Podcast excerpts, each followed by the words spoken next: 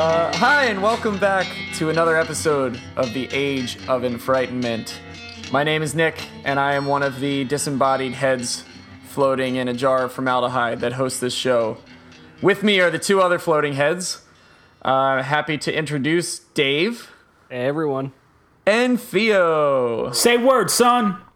And we also have a special guest this week. All of our guests are special, but I, I like to think this one is very special. And he is not a disembodied head. He's actually outside of the jar in the laboratory looking in on us. And his name is Justin. Hey there, Yeah. Justin. I'm the guy that comes in and like sprinkles the fish flakes into your head bowl so you guys can eat. Like I said, very special guest. Uh, but yeah, hey guys, what's going on? Thanks for having me on. Justin, Yeah, of course, man. who are you and why the hell should we care? Well, great question, Theo. Uh, my name is Justin Tomasello. I've been friends with Dave for a long time, and through Dave, I met Theo and Nick. Um, and also, I host a video game podcast called Press A Repeatedly with my friend Chris Gold. We can take that out, right? Well, I don't, I don't particularly Yeah, want no, to we can plug totally other people's shows. Okay, uh, Yeah. yeah. I'm sorry about that. I was way out People of. People might Also- only have about an hour in their day to listen to a podcast, and I want it to be this one. Oof. Also, Ed is uh, J- Justin is my friend, and he called Ed Theo. So yeah, that's pretty much over. that, that long friendship sorry, is pretty I- much at the end of its chain. right, right before I said his name, I was like, I got to make the right call here. Is it Theo or Ed? And I don't want to screw this up. And he's always referred to Theo on the podcast, so I went with Theo. I've been trying that? to get I people to a call me fan. Chad for years, and that just hasn't taken off. Chad is never going to happen. You need to put it to rest. You I don't wanna- Ed? I'll call you Chad. Thanks, bud. So we have Justin on the show, and he runs a video game podcast. Dave, does that mean we'll be talking about video games at all? No. Oh. Theo, does that mean we'll be talking about video games at all? Why, yes, Nicholas, it does. So today we're actually tackling a pretty neat um, concept, and I feel like it just be pointed out that what we're doing is we decided to focus it on horror in new media, which is a kind of nebulous concept. It's very wide spanning because there's a whole lot of ground to cover here. And part of that is going to be video games. Awesome. Yeah, it sounds really exciting. And I know that there's going to, I think people will be interested to hear about some of the other pieces of this because it's not as simple as, hey, let's talk about some scary games. There's it kind of extends out to just the weird things that we could not have been capable of being afraid of pre the internet, pre the different kinds of new media that we have at our fingertips today. Yeah, video games hit at this golden period where it was this new technology that nobody really, like the common person, really didn't understand the inner workings of. But it was also, you know, roughly like 15, 20 years before any myth got debunked in five seconds online. Uh, so it created a really cool atmosphere where these these myths could kind of percolate and could kind of percolate. It's time for the percolator. it's time for the percolator. That's kind of what threw me off. Oh, that's staying in. That's absolutely Yeah. staying in. yeah, I'm totally okay with that. but yeah, no, th- these these myths would pick up steam, and, and the cool thing is, no one could disprove them right away. Um, and some of them still haven't been disproved. Right. So that's pretty much one of the key factors we're going to be talking about this week. Yeah, it's kind of the modern version of what we talked about in our first Witch episode with the printing press and how once people could sort of hand out pamphlets and books about witchcraft, everyone would take it as true for way too long of a time before people could actually start to debunk it. And people would get it in their hands and say, well, of course this is true. Somebody wrote it down. And I think the internet was like that for a while. Everyone just assumed that there must be someone editing it like you get an encyclopedia it's full of information and you can take that as fact and i think that there there was a stretch of time and for a lot of uh, people i think there's still parts of the internet that people think they can just take at face value so it was years and years for a lot of these myths to build up before anyone could really dive into them and find out what the truth is and they've kind of taken on a life of their own It's funny because the two go hand in hand. You know, Theo said new media earlier and the talk of the internet. Well, the video game industry is the biggest it's ever been. It's rapidly growing, many in part thanks to the internet with you know YouTube streamers and Twitch, and just word of mouth spreading through Reddit and everyone's personal game experiences spreading on video game journalism sites, and you even have stuff on like TV now. Like uh, for example, Conan O'Brien has a Clueless Gamer segment. He he doesn't even play video games. He literally just has it on his show because so many people watch video game related things. So it's just helping his, you know, ratings. Right. And simultaneously poking fun at the fact that he feels like an alien playing them because most there's so many people in the world now it's a regular way of life as opposed to just a simple pastime. So if you're kind of outside of that, all of a sudden it's it feels kind of strange to not be a gamer. I, I just Right. gotta say, like, it's a bit off topic, but like the one of the first moments I've had where I felt like existentially old is when I first started seeing like let's plays become popular on YouTube because yeah. to me that's the dumbest thing ever. Like, why wouldn't you just play the game yourself or play it with friends? So I don't understand why pe- kids are spending hours watching some fucker play Minecraft. But like, I have a brother who's a teenager, and like, it's a big deal, and I just can't wrap my fucking head around it. That's one of the first examples of like, the, here's some new thing that completely doesn't make a lick of sense to me. Right. And it probably never will because we've hit that age where it's going to get harder and harder for us to accept new things. But I can only imagine when the first talk shows came out, there was probably a whole bunch of, I don't know, like World War II vets sitting at home being like, why would you just sit there and watch other people talk? when you could just go down to the pub and do it yourself. And then I like the idea of them thinking that a talk show is just watching two two people speak to each other in a very informal way. That Johnny Carson's a shyster. Get him off the box.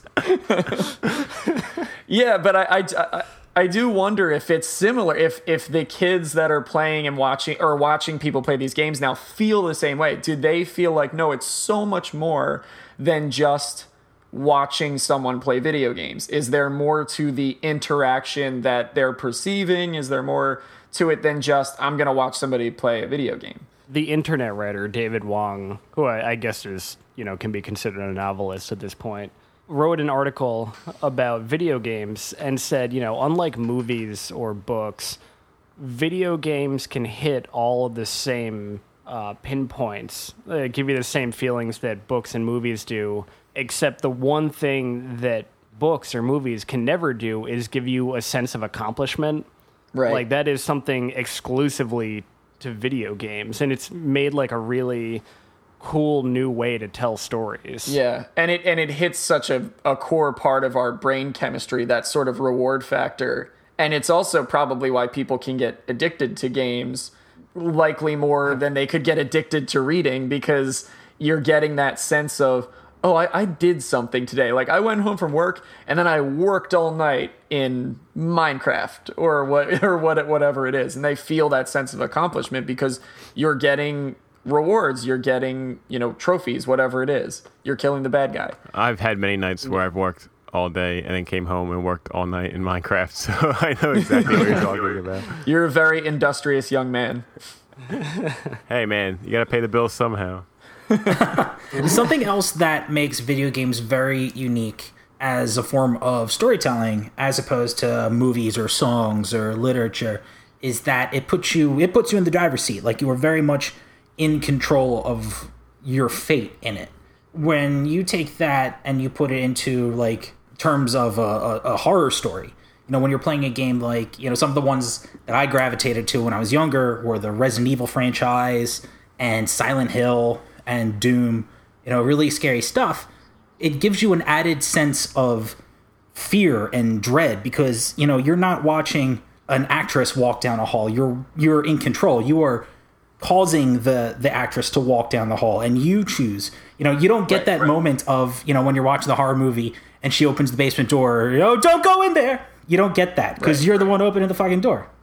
so i'm the sexy actress and that's what makes it so scary Right. Uh, yes, you are the Neve Campbell. all right It's still yeah, it, it affects people in different ways For instance, Nick's wife. Whoa, We were all easy. together. hey man, come on. No need for We're that only here. 12 minutes in. You're getting into some murky We're territory. friends. who I will now describe in extreme detail physically. but when when we were all playing, we were all together uh, a couple Halloweens ago and playing PT, uh, which was a terrifying game that was out. Uh, Nick, your Also, wife began PT crying stands at for pretty terrifying. if you guys didn't know that. I don't Yes, think that's uh, accurate. Yeah, she she was. Well, it's funny. There was a lot of fear in the room uh, throughout throughout that whole process of playing. But I, I thought what was kind of funny was there's that balance between control of the player and then watching it, and it there was almost an I think an inverse to what Theo said, which I think is more rare, where uh, Lisa was sort of very freaked out about it. Um, but Dave, you were actually playing and were less Yeah. so. And I remember once I really got into trying to help you figure it out, all of a sudden the fear just went away for me because it was creepy at first, but then the more frustrated we got, the more I thought, all right, we just got to figure this shit out. And so I, I feel like it, with a game, there's got to be a level between complexity because that became such a puzzle where we didn't know what to do next that the frustration started to outweigh the fear a little bit. Oh yeah, it goes away after a while. I right, just so I- so watched I and didn't perf- contribute shit, and it scared the crap out of me. yeah, I can tell. Uh, just as a, as an aside, here's how I know that Ed was scared. Ed was very intoxicated. When Ed sometimes gets freaked out, he gets. He, he- I, I don't. I don't want to say puts on a front, but a very drunk Ed was pacing around behind the couch, going, "This game is bullshit. This is like nothing." He was belligerent. Arguing with nobody. well, and in fact, we at at Theo's house, I want to say like a year later, we pulled it up on just on YouTube. None of us were even playing. We just pulled it up again, and it took maybe five minutes. Theo, before you started doing the same thing, like you you just conveniently went out to get to have a smoke, and then you came back in. But when you came back in, you kind of like hung by the door, and you're like, oh, I don't know, it's not, I don't get it, it's not that scary. I love you so much, Ed. Ah, it doesn't sound like me. You guys are fucking liars.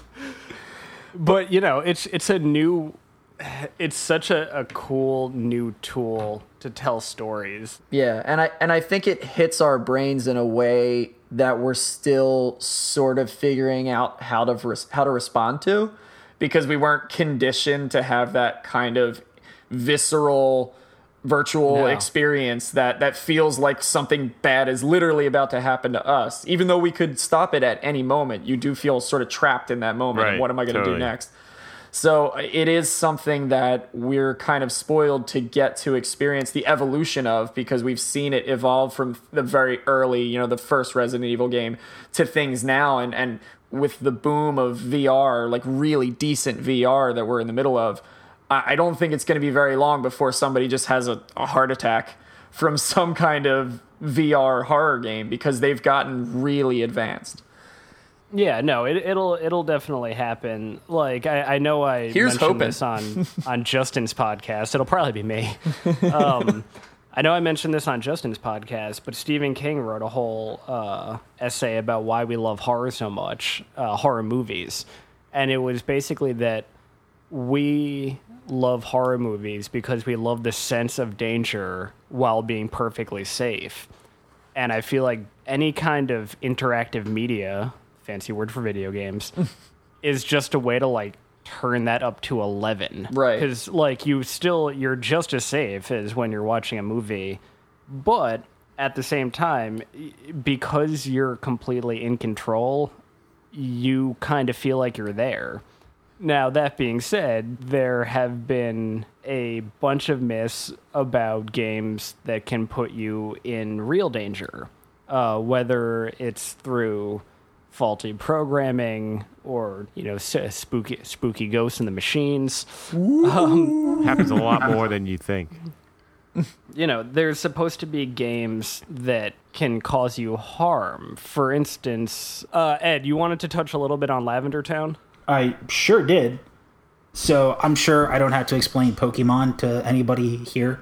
Um, you know, we've all been alive for the past 20 years and have seen television. So um, I feel like we all know that. But one of the things that I've always loved about Pokemon is that because it's the the nature of the video games is that it's it's an RPG, so it's a role playing game. So they're very long, very story driven games, and it's not it's generally not like a linear thing. Like there's different towns you can go to, but the way the story works is that you it's almost like the Odyssey, old Greek stories. It's parts. There's a beginning and an end, but everything in between then is up to interpretation and can be shuffled around. So, because of the nature of the games, there's a lot of things that can be put into it that are really interesting. So, in the first Pokemon games, it was Pokemon Red and Pokemon Blue. They were introduced for the Game Boy in, I want to say like 98, 99 in America. And Uh, the- the 1996 in Japan, but yeah, uh, 98 in America. Yeah. Thank you, Just, Justin. Justin was in Japan at the time, so that's why he knows. I worked Ju- on the game. Justin games. has an encyclopedic knowledge of video games. Well, I actually came up with the name Pokemon.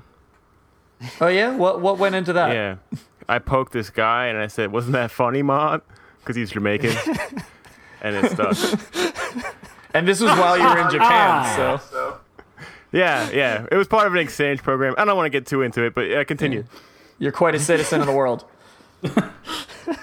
Anywho, so the the game is you play as this character who's walking around the world and he's collecting these little monsters and he's like fighting them and stuff. And you go to gyms and you fight trainers and get badges and crap like that. And nothing about it is inherently scary or spooky. Um, there are ghost Pokemon in the game, so they're Pokemon that look like ghosts. And there's this one point where you get to this town called Lavender Town, and in the first game, all the towns are named for colors. And you get to Lavender Town, and without any kind of real warning or any sort of forewarning, you walk into this town, and this very slow dirge like music is playing. It's very, very iconic. And the town is obsessed with death. It's supposed to be a town dedicated to death. And there's this tower where you go into the tower and you fight your way through and the different like enemies you fight in the game are just other trainers and they'll have like there'll be some like goofy ones like some of them are like bikers and some of them are like i don't know swimmers there's army guys and sailors all sorts of stuff. But you get into this tower and you fight channelers and there are these enemies that are dressed like witches and they're possessed. And the entire time you're in this this tower you're fighting these possessed witches who talk about how the spirits are in distress and in the bottom of the tower all these people who were there because their pokemon died and they came to bury them. And it's just completely out of left left field and really really unsettling. And one of the things that is so interesting about new media and especially video games as a storytelling platform is that video games have been in the zeitgeist for a while now but they're still new in the sense that they're becoming mainstream. You know video games when we were growing up video games if you were super into gaming you were a nerd. That wasn't like you weren't cool. Video games were never cool up until generally recently you know so the idea Justin. yeah, it's funny that you mentioned that because we actually talked about that on a previous episode of our podcast. How not just video games, but just the whole nerd culture is just kind of booming now. Like Dungeons and Dragons getting a lot cooler than it was before. Um, you know, the plethora of superhero content that's out there. So you're definitely right on track. I've always been a comic book fan, and the fact that I can go into like 7 Eleven and see like Rocket Raccoon and Ultron on the side of a can of Pepsi is still kind of weird to me. Yeah, it's bizarre. Yeah, but off topic. But uh, what I was saying was um, because video games are still becoming ingrained into the larger culture, there's still a lot of hearsay and rumors that people take at face value, kind of like what we were talking about earlier. And it's made for some very interesting stories. There is this legend about Lavender Town and Pokemon. And like I said, the music is very slow and very dirge like and in a game full of like really upbeat, fast-paced music, it sticks out.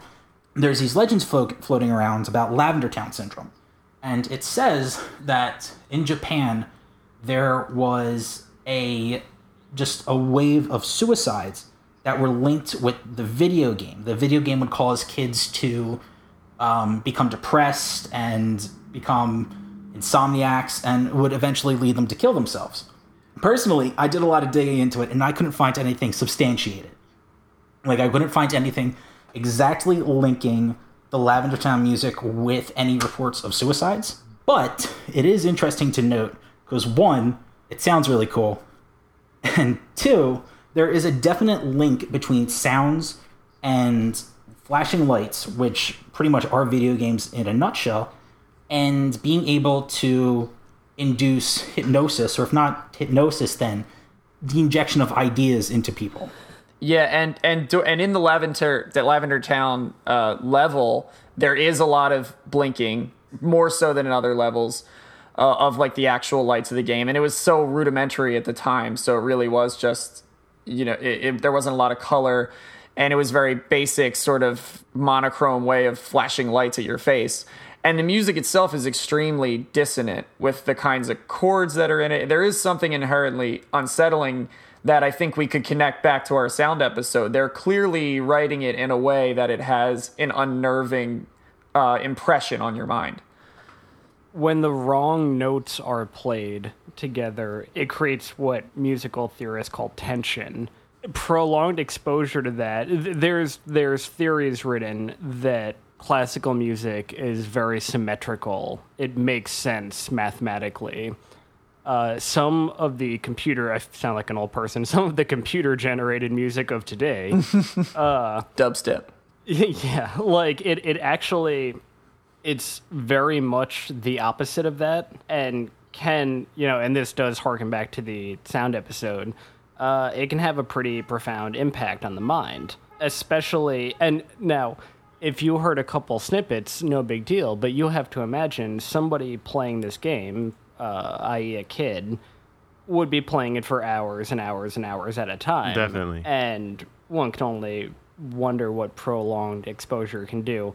And by the way, we're venturing into territory. I, I gotta say, I, I, I, can pretty much speak for all of us. We're all like, uh, we all love video games. This is not like a anti-video game episode of Age of Enfrightenment. Yeah, more. It's more of a uh, we're just super interested in these stories and want to learn more. Um, I did a little bit of research on the Lavender Town story, and a lot of it was kind of inconclusive. A lot of different tales coming from different people, but apparently the one thing that they all said um, was in fact true was that Nintendo did change the sound in the game when it came over to you know the United States and Europe yeah. And they claimed it was because of uh, high pitched tones were a strain on the Game Boy's original speakers.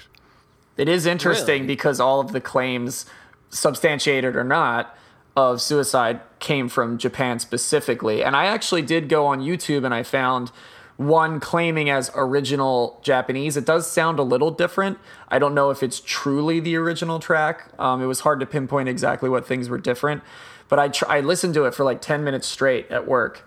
Um, I didn't feel depressed or anything, but but it is long and the short. I killed myself. but it is a more difficult song to listen to than basically all of the other music in the game. Same thing with games like Mario, the, the kinds of games that have those those theme songs that will stick in your head till the day you die. It's because they are so orderly and they have a nice melody that you can sort of just hum along and then it eventually fades into the background.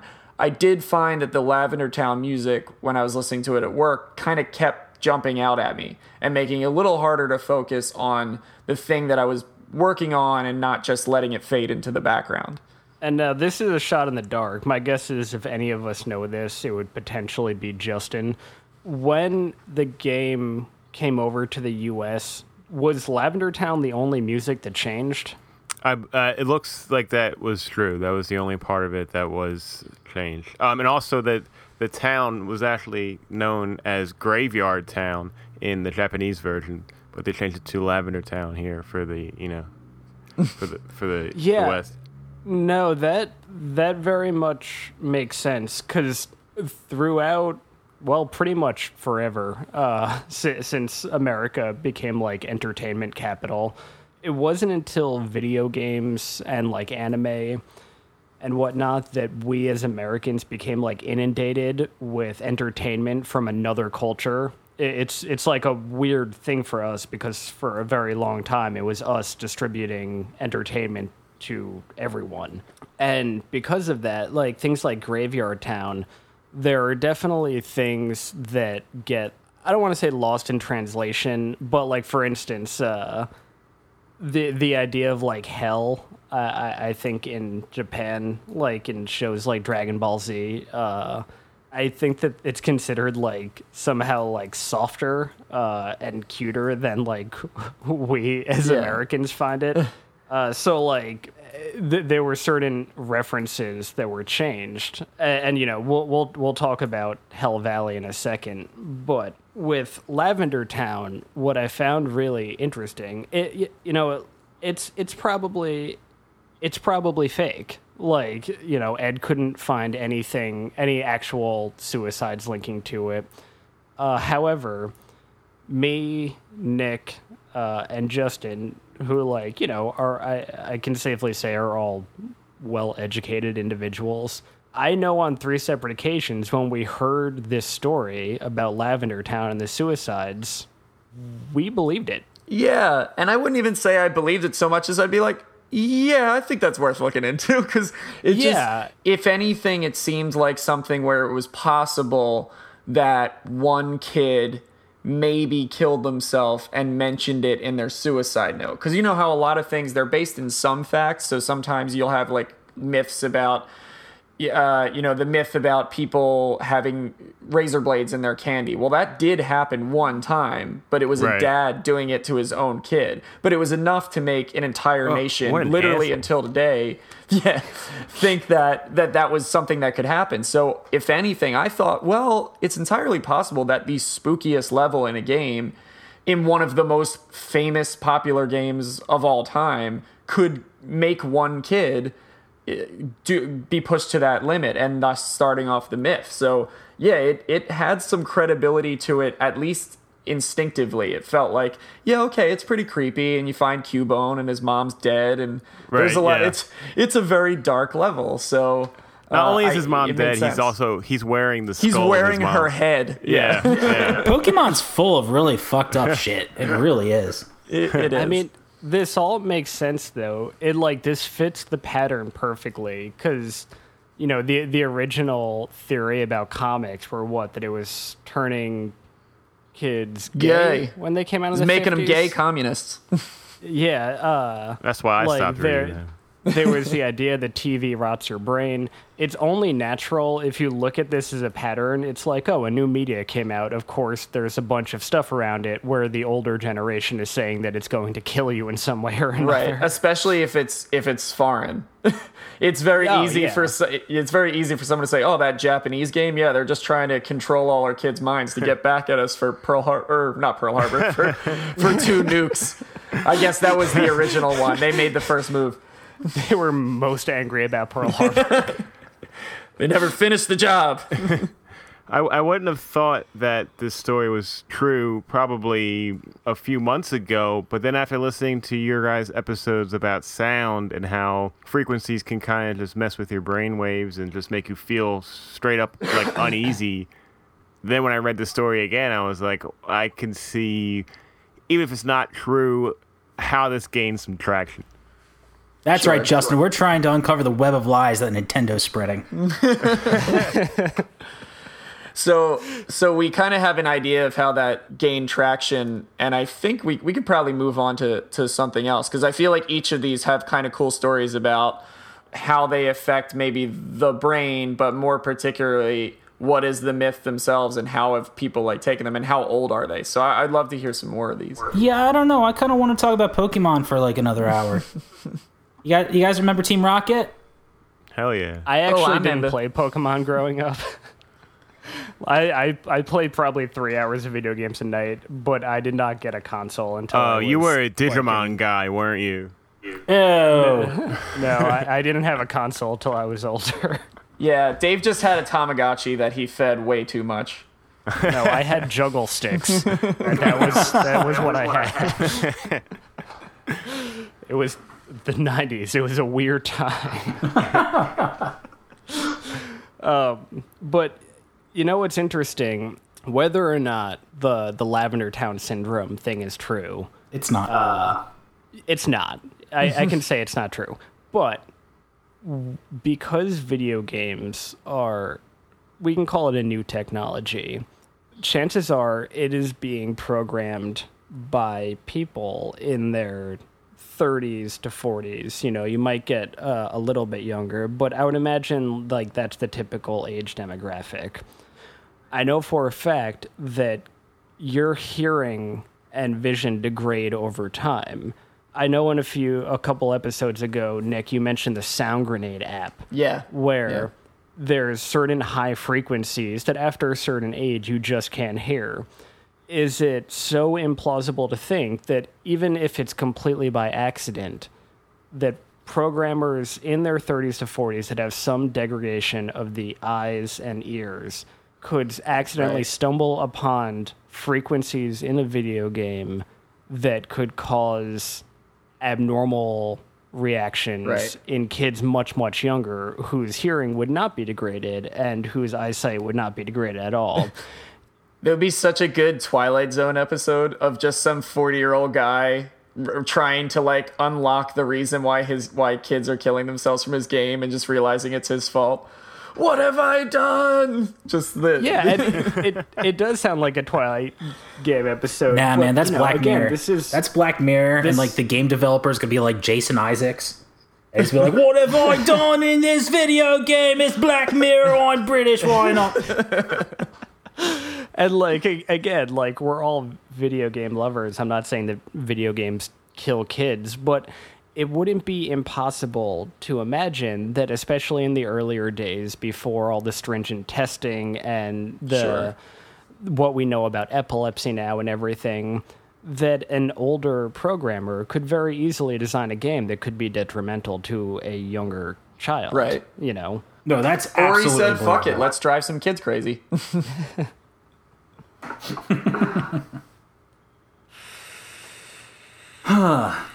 Hey, Dave, why don't you tell us about Polybius?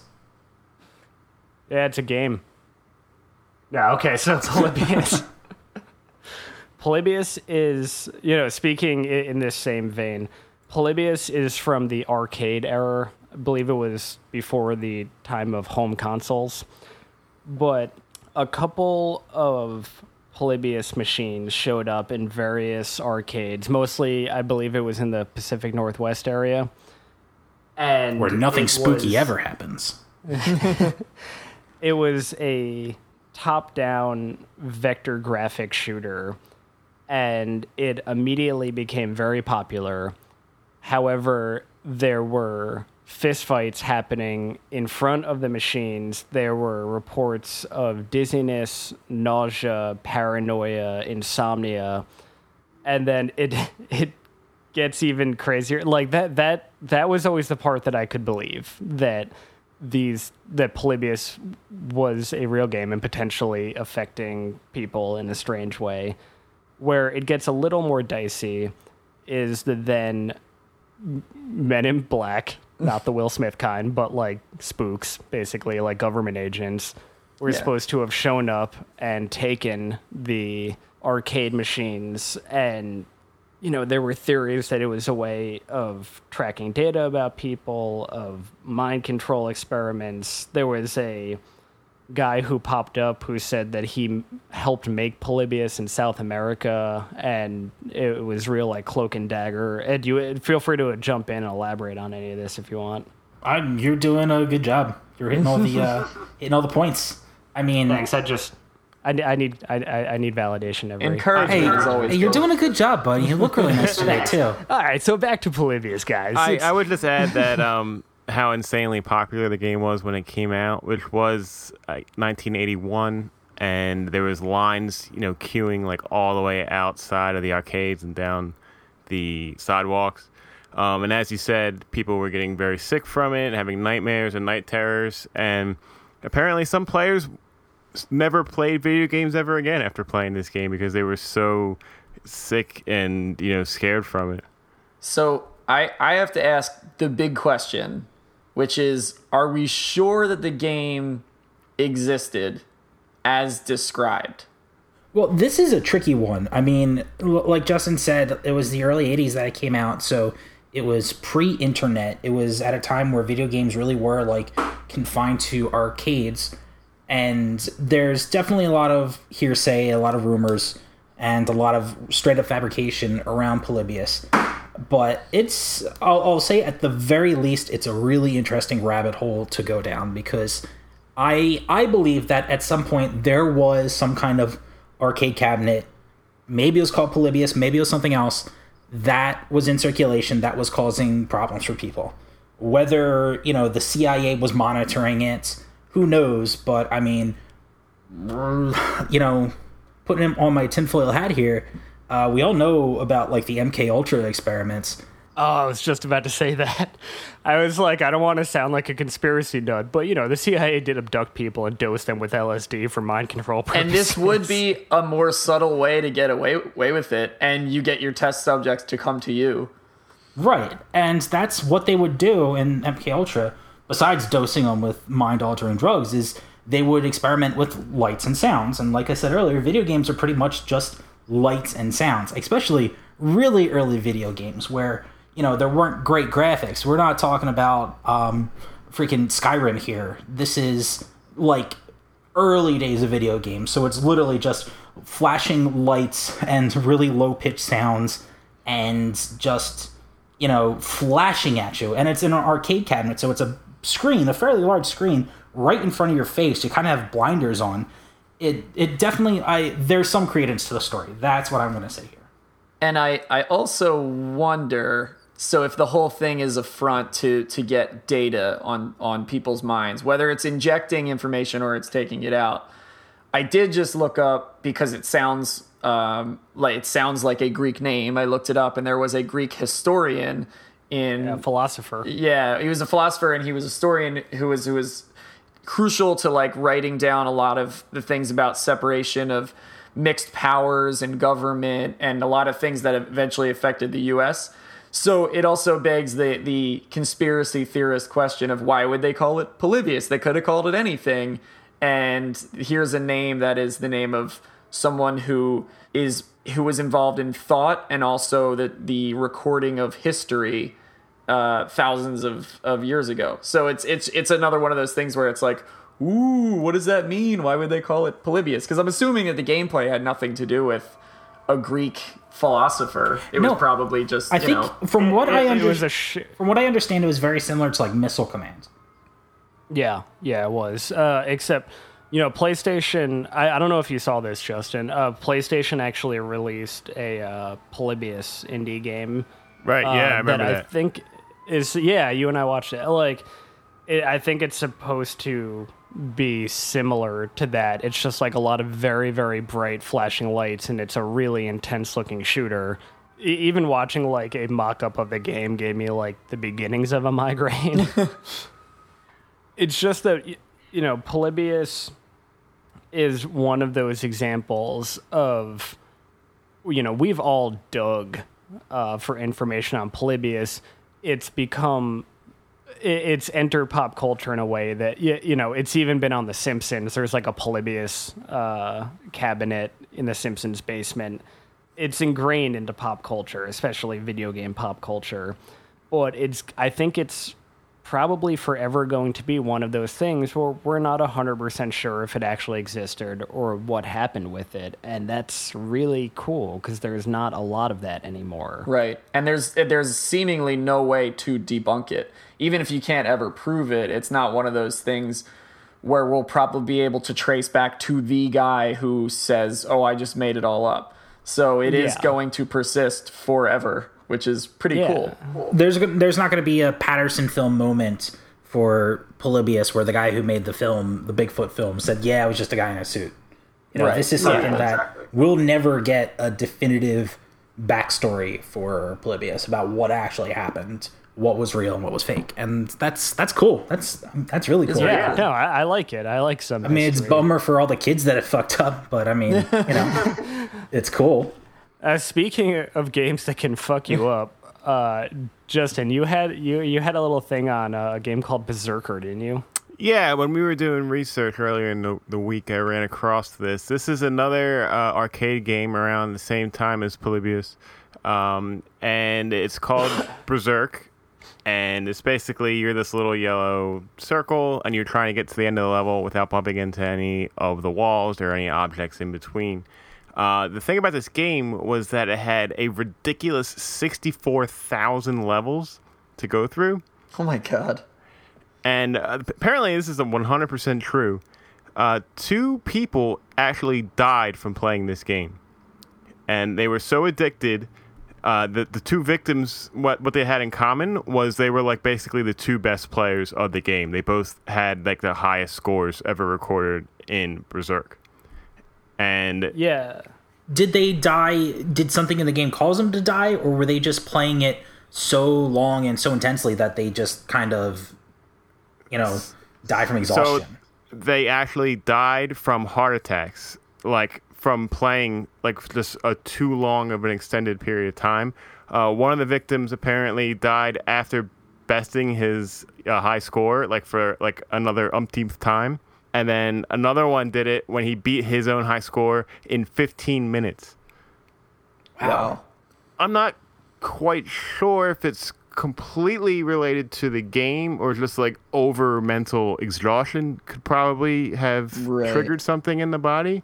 But yeah, reportedly, uh, this is believed that to be the only game to actually physically reportedly cause death, which I think actually that's not true now because uh, a couple Twitch streamers have died uh, from just basically they didn't want to get up to go to the bathroom because their stream was going so good. Apparently, Right. Yeah, you hear about that like once a year. Somebody in like South Korea or Japan who's playing Second Life or like World of Warcraft, like something like that, where they just literally will not stop playing and they'll just spend like days on ends playing the game and then they just like die from starvation or exhaustion or something like that.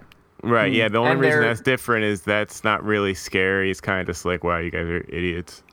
right, exactly. Well, and when you said they were Twitch streamers, I just kind of assumed that they drowned in just a wave of pussy. Because how could they not having that kind of lifestyle? Yeah, yeah, of course. Eh, there's a good chance that's just an unfortunate coincidence, but it's also a really creepy coincidence. The person who got the top score died of heart failure. The very next person to beat that score also died of heart failure. Right. Like I said, that that with the new technology, it's it's an unshakable fact that these two people died, and then the myth that forms around them, whether it was the video game or it was just a really unfortunate coincidence, it's really goddamn creepy and, And thought provoking. It was also an 80s game, so it just kind of puts Tron in my head. Did they did they beat a certain level and then they're they just shed their their human shell and just got sucked into the game and now they're like the lords of Berzerk within the game. That could be. You know, maybe they become the little yellow smiley face in the game. Right. And then I mean, I'm no have to be scientist, but I think there's a 99% chance that that's completely true. Yo, people talk shit, but Tron was a great movie. Especially I've the heard new you one. make this argument before. Because it's a good movie. People need to recognize that Tron is a good movie. I'm not the crazy one here. what people don't know is I just had to edit out 15 minutes of Ed going on about how Tron is a great movie. but we will not be endorsing that officially on our podcast. Fine, I'm gonna make my own podcast about Tron. Welcome to episode 1426 about why Tron is great. My name is Ed. All right, Justin, you're cool. You can be on my podcast. Troncast. the only podcast that, rec- that uploads new episodes every hour of the day. so we've talked a lot about video games, but I know um, there's some there were some other sort of just new media general things. So so Dave, I'm gonna leave it up to you with the time that we have left. I know of at least a couple of things that we could talk about. We could talk about Sad Satan. We could talk about the Blue Whale game. ooh, ooh, let's let's do it. Okay. All right, Sad Satan. Yep. Sad Satan is a dark web video game. If porn But- is on the, the light web. What kind of porn is on the dark web? The kind with child in it. yeah, like the the really bad kinds. Well, you guys could have made jokes about that, and you just just totally turned up the the volume on reality. Thanks a lot for that. Well, it's I mean the dark web is this kind of thing that like the the idea of it's been around forever, but again, it's an example of something you know like that coming into the zeitgeist. I just saw a commercial for some kind of like anti antivirus software that specifically yep. mentioned keeping Monitoring the dark web. And you know Yeah. what? I don't even think it's um because I've seen this. I don't even think it's antivirus. I think it's a bank. Because I remember noticing it before too, where it's a, it's a, it's about people who could steal your identities, and it says we monitor the dark web, and and all I could think, the way the language that they used it seemed very bullshitty, very much like if you were someone who actually understood how the dark web worked, you'd be like, you can't do that. Yeah But the way that they said it made it seem so reassuring to older people who probably just assume that you can just kind of log on buzzword. into a chat room and just kind of ask people like, "Hey, you guys aren't getting up to any bad business here on the dark web, are you?" And, you and guys aren't the enough. Russian hackers, are you? It's like the guy they have No, monitoring sir. the dark web is this one creepy guy who's not allowed in the office. He has to communicate through email. Oh man, but Sad Satan uh, popped up uh, supposedly on the dark web, um, and we've all watched the videos at this point. It's basically a walking simulator where you're walking down these long hallways and the colors are insane. Uh, there's lots of light changes, flashing lights. There's a lot of really uncomfortable uh, audio tricks that they use. Uh, they have like very faint heartbeats. They have static that becomes louder. A lot of uh, stuff using below 30 hertz pulses and whatnot, which you know, as we know from previous episodes, can can put you in a strange sense of mind. Uh, and it's literally just a game that causes dread and fear and loathing. There is no discernible plot. There's No. no real way to win it uh, or even really lose it.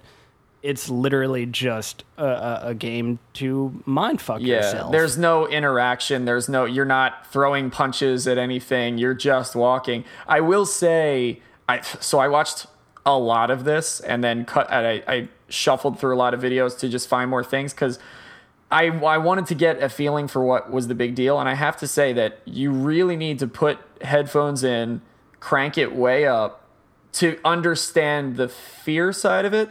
Because I personally kind of thought the visuals were sort of a throwaway. I don't think there was as much thought put into the visuals as there was the sound.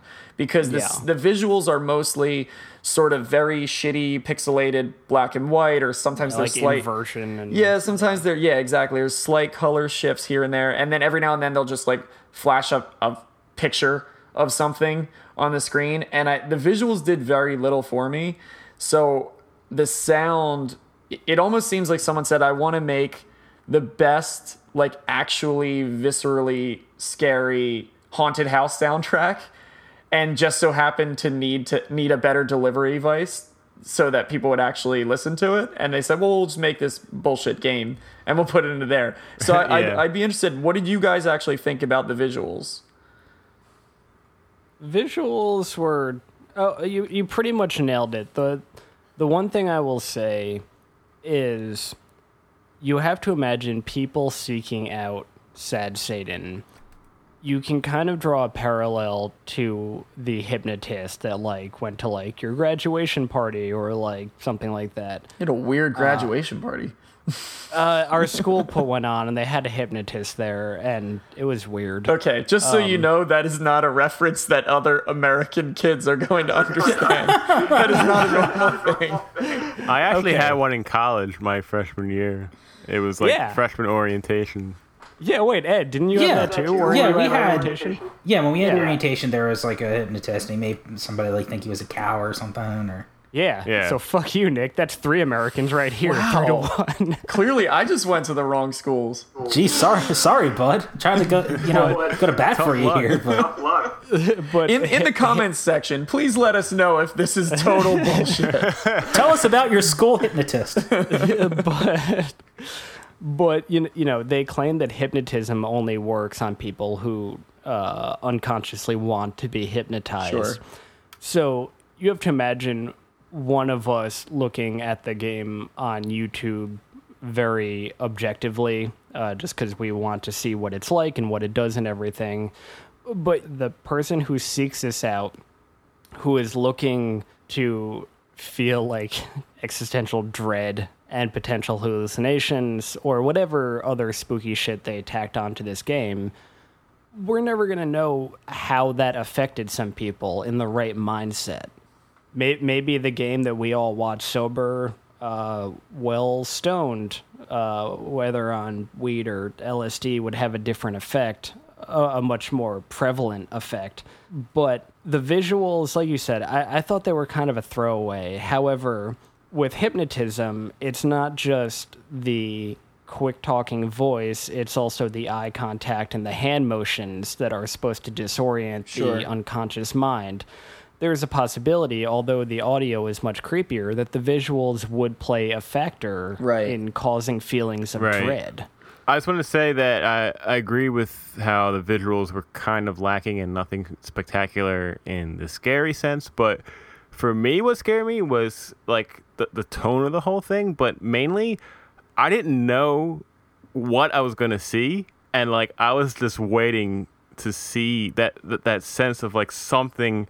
I mean, this game is known for being like supposedly one of the scariest things. And like, I was just like, okay, is it going to be here? Is it going to pop up? Is it coming? Is it coming? And like, Right. I had to shut it off because like it was just messing with my head so much.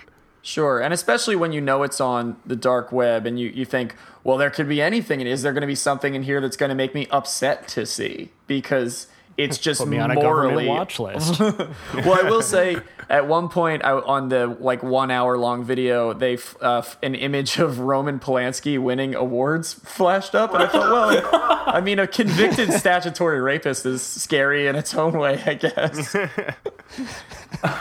Personally, I think because the game is so the, the visuals of it are so kind of like crappy and low res, um, I found it really unsettling because it seemed very genuine. Like it, this this seems like something that it, it, it definitely really had that feel of like the so-called haunted game that pops up on the internet. That if you play it, you die in three days. Right, like if the there ring. was- yeah. Right, exactly. If that's uh, precisely that's exactly what this made me feel like. Like, and if one of those is going to be real, it's this fucking game. And um, I don't know if you guys have ever heard of. It's this old um, computer game called Worlds. Have you guys ever heard of that one? No. no. Oh well, I'll just describe it really quick. It's it's old, and it was a precursor to something like Minecraft or World of Warca- Warcraft, where in like the real early days of the internet, it was like this big open um, sandbox type game where you could go in and you can kind of like build rudimentary structures, and you had these like very basic characters, and it was like super open, and there was like a lot of terrain in it. But what's really interesting about it now is that it's almost completely abandoned Hmm. and you can still access it, but it's just empty. And there's all these like you know structures and shit, and like signs that there were once people in the game, and it's because it's from like the early '90s. It's really kind of crappy. It's just really creepy. It's a virtual ghost town, basically. Exactly. Yeah. That is That's awesome. Yeah, that's really cool. Actually, that's that's that's really amazing. It, well, and it it kind of makes me wonder how many more things we're gonna have like that. What was uh, the game that just came out this year? That's massive, where it's just a universe and you can go to any planet. No Man's Sky. No Man's Sky. So imagine Game nobody was because I know disappointed that by. part of No Man's Sky is that you can go to different planets and you can name if you're the first person to see a kind of animal or something, you can name it. So imagine, you know, eventually, even if it's hundreds of years from now, I'm assuming it'll be sooner. No one will be playing No Man's Sky, but as long as the data is out there, it's it it's sort of like its own world, its own universe that has been completely abandoned, but with all of these automated things happening, just basically sitting there waiting to be interacted with. Yeah, and just as an aside, me and my buddy Danny got really super into that game. uh, when somebody finds uh, the areas that I was at, I named every single planet, tree, animal, and solar system vagina trout. So eventually, somebody is going to find the vagina trout cluster, and that's going to be mine.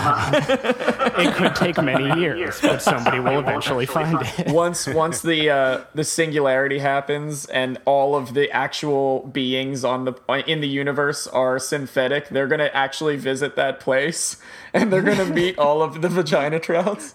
Like someone's like, "Oh, the vagina trout system," and they get there and they're like, "The vagina trout planet," and then they get there and they like look at the first tree and it just says vagina trout, Right. and like literally, I, I played the game for like a month and a half straight and just named everything I saw vagina It's trout. kind of like ego and Guardians. You of the must go Galaxy to the vagina trout system. Everything is everything in existence is just an extension of the original vagina trout. Yeah, it's to the point now where on my PlayStation, if I bring up the uh, the keyboard and hit the letter V, it autofills vagina trout. Did you mean vagina trout? Oh, Uh, that's that had nothing to do with anything. I just felt it was important to mention it. So was there was there anything else about Sad Satan? I will say the only I don't know about you guys, the only literally the only character I encountered was a little girl who was crying at one point and then just screaming in my ears. Did you guys Yeah. see any other people while walking around? Well, that's one of those things because it's like I feel like your mind kind of fills in the gaps because it's so pixelated and shitty looking. I I mean maybe I might have seen people, but it also might have just been low resolution crap. Yeah. like wh- which uh, again i kind of i kind of like like your your mind fills in the Sure. gaps e- even if there's nothing there Yeah, it's It- kind of like ki- it's- those evil um, trees in Super Mario Galaxy 2. yeah exactly. And like i mean that's much more uh like okay you know we're, we're gonna we're gonna jump on that real quick. Like because I, I love that one.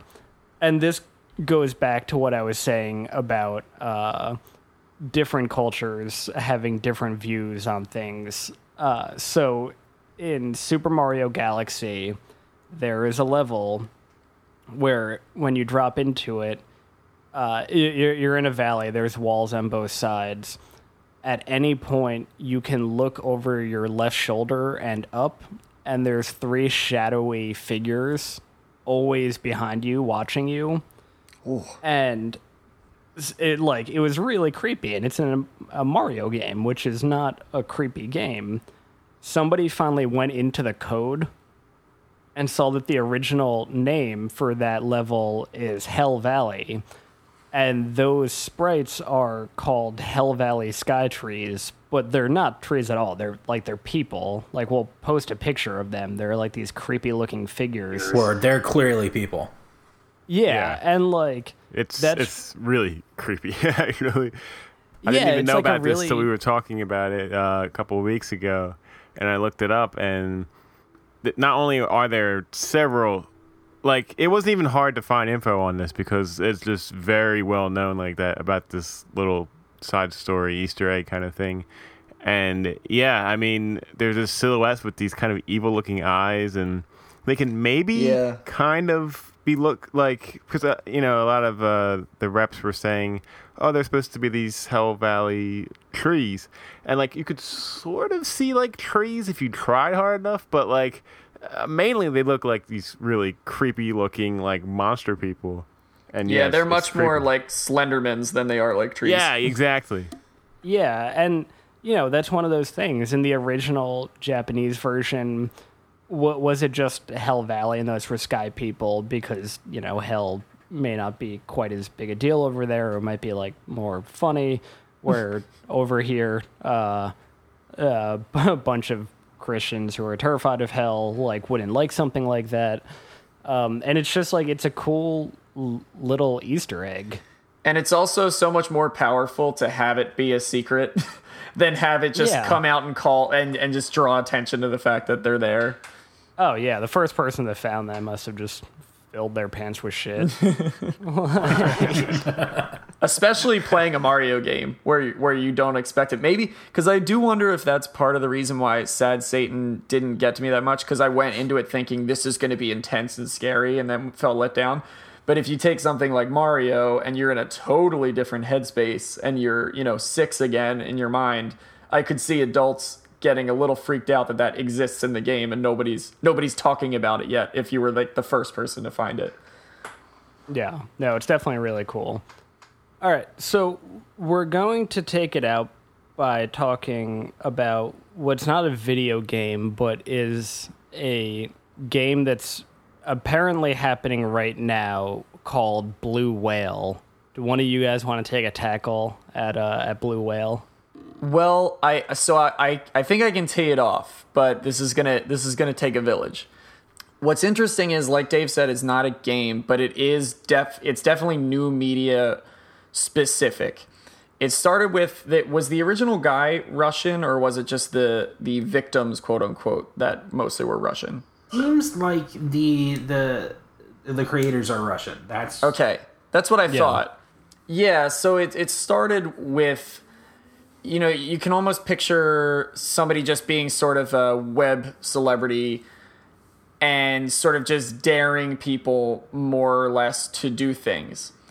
So essentially, there started popping up these stories of Russian girls who were killing themselves and have and it all pointing towards this game that they played by finding out the instructions online and basically being given given a set of instructions that were sort of um, you know started out kind of small and push people in little increments. So you'd get instructions that would be just kind of something that would be embarrassing or something that uh, might maybe would hurt yourself a little bit but then it would graduate to uh, cutting yourself and things like that. And sort of people would drop off at different points but the people who are really committed and these are teenagers impressionable people that are you know looking for someone to reach out to online eventually the final instruction you would get would be to kill yourself. And it it certainly appears like this is compared to everything else we've talked about a very true thing that at least some cases have been substantiated. And and Yeah, I think and- what's incredible about it is that it's I've even read a few articles from that were written in the UK that there was at least enough attention drawn to it that reporters started noticing people chatting about it in the UK even though it was a Russian thing. So clearly because of the internet, people were getting wind of it and it was at least enough of a threat where parents felt like they needed to talk to their kids about it in England or schools did.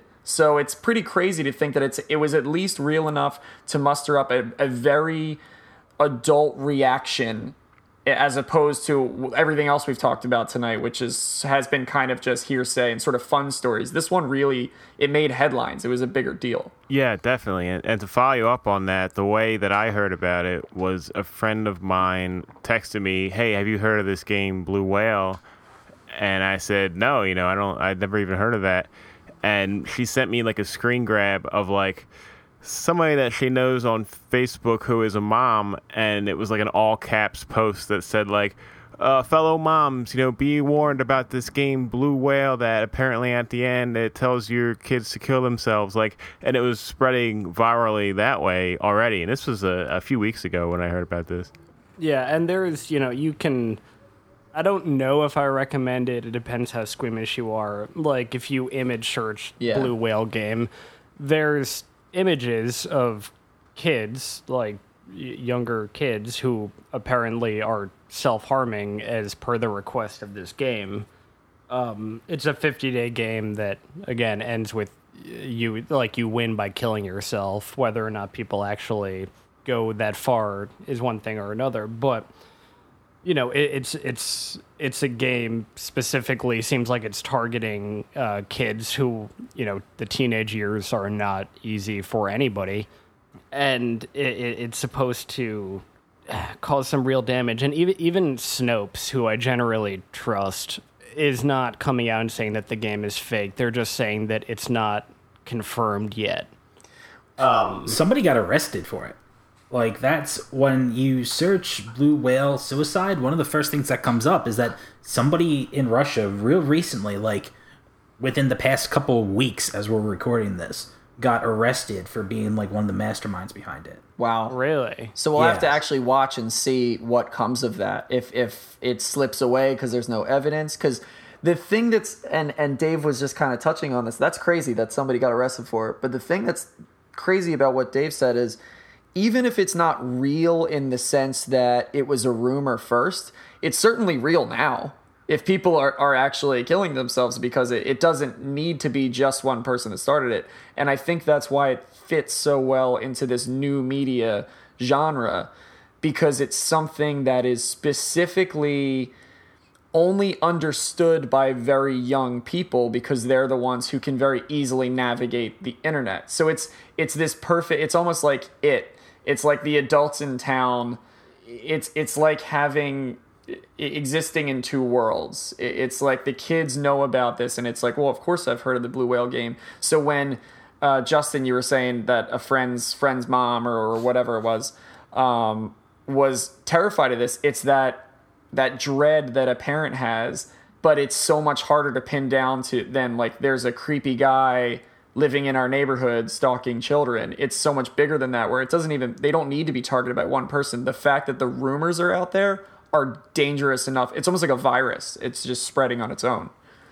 And again, there's not a ton of information yet. Like this will be one of those things we'll have to like revisit it in a few months uh, Right. to know how much it's progressed. It could come out as all bullshit, but you know, this is one of those things where you know, even if this caused the death of one teenager, that's horrid.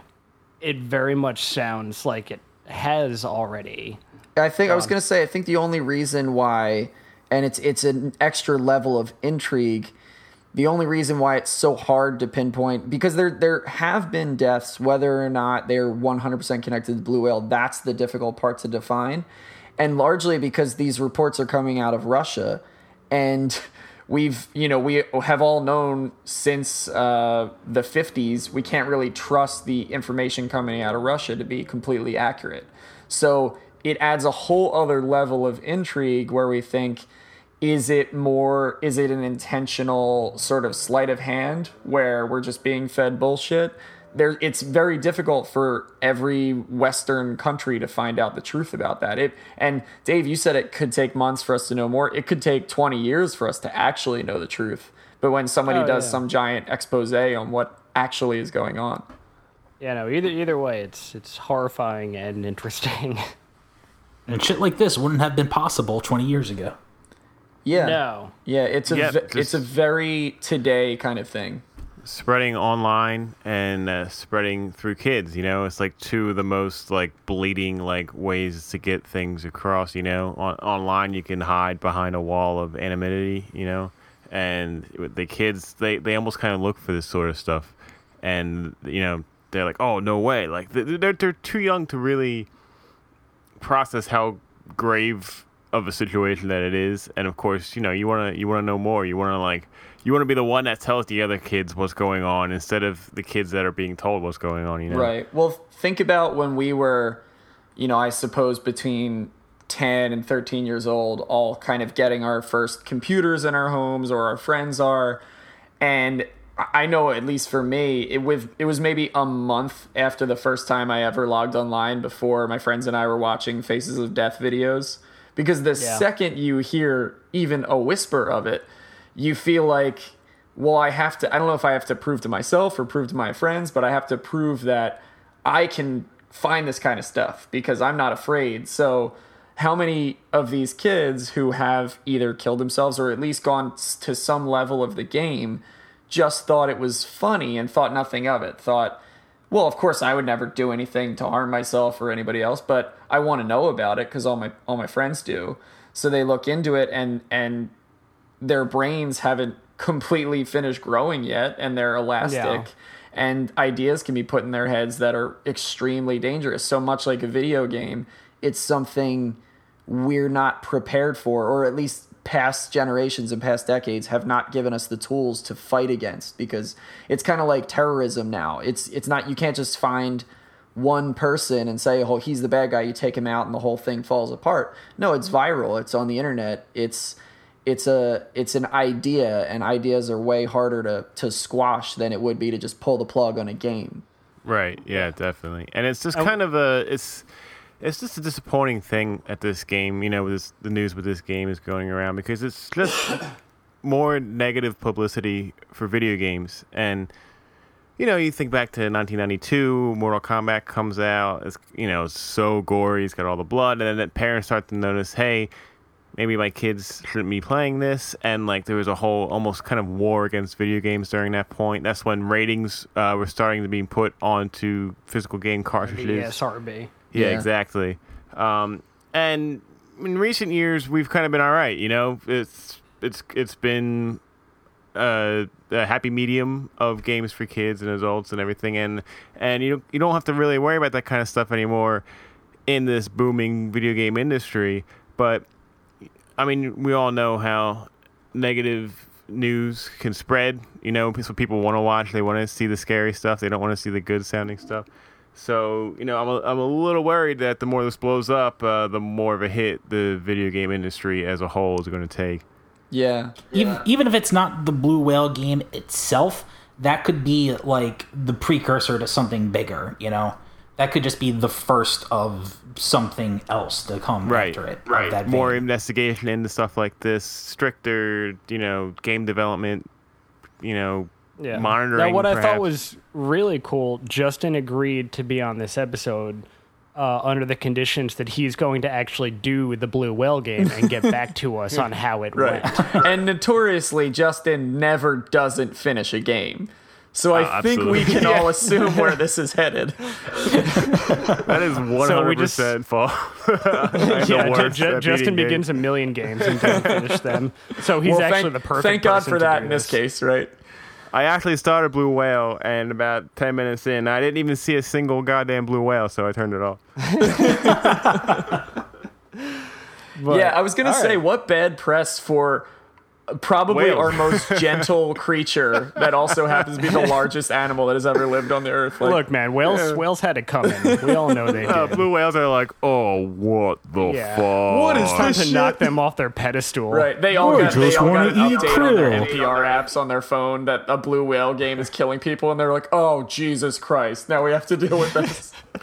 Now we have to actually kill them so we don't sound like liars. Is that how that works? Absolutely. so is that what I should do if someone accuses me of killing someone else? I have to then go murder somebody. That sounded like a challenge, he says as he starts his chainsaw.